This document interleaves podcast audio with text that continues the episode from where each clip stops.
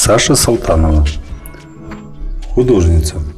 Родилась в 1989 году. Екатеринбург, Россия. Художница и куратор из Екатеринбурга. Куратор фотографического музея «Дом Митинкова». Некоторые художественные проекты реализуют в рамках Союза хороших художников в соавторстве с Сергеем Лаушкиным.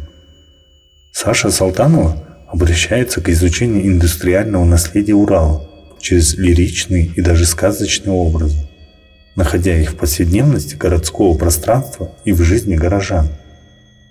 Она ощущает себя жителем большого индустриального города и с помощью своих работ актуализирует свои мечты и желания. В инсталляциях «Подснежники» 2014 года «Железо поспело» 2018 Серии коллажей «Растительность» 2011 возвращает городу природу, утраченную в погоне за промышленным прогрессом. В инсталляции «Маленький город» помещает город в детскую колыбель, предлагая зрителям отнестись к большому городу как к младенцу. За ее работами стоит внимание каждому мгновению и красоте повседневности. Одна из тем ее творчества – встреча с чудом – Автор задается вопросом, готов ли человек поверить необыкновенное, встретившись с ним в обыденной жизни. Видео «Однажды», 2016 год.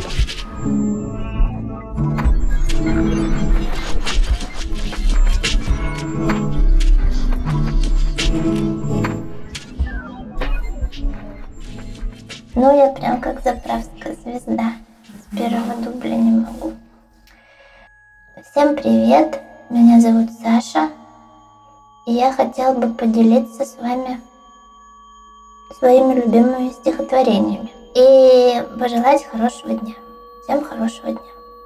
И сегодня мы услышим э, стихи Тарковского, Мандельштама и Шефнера. Порядок будет безвременной. Итак, Осип Мандельштам, стихотворение 14 года «Мороженое». Мороженое, солнце, воздушный бисквит, прозрачный стакан с ледяной водой и в мир шоколада с румяной зарею в молочные Альпы мечтание летит.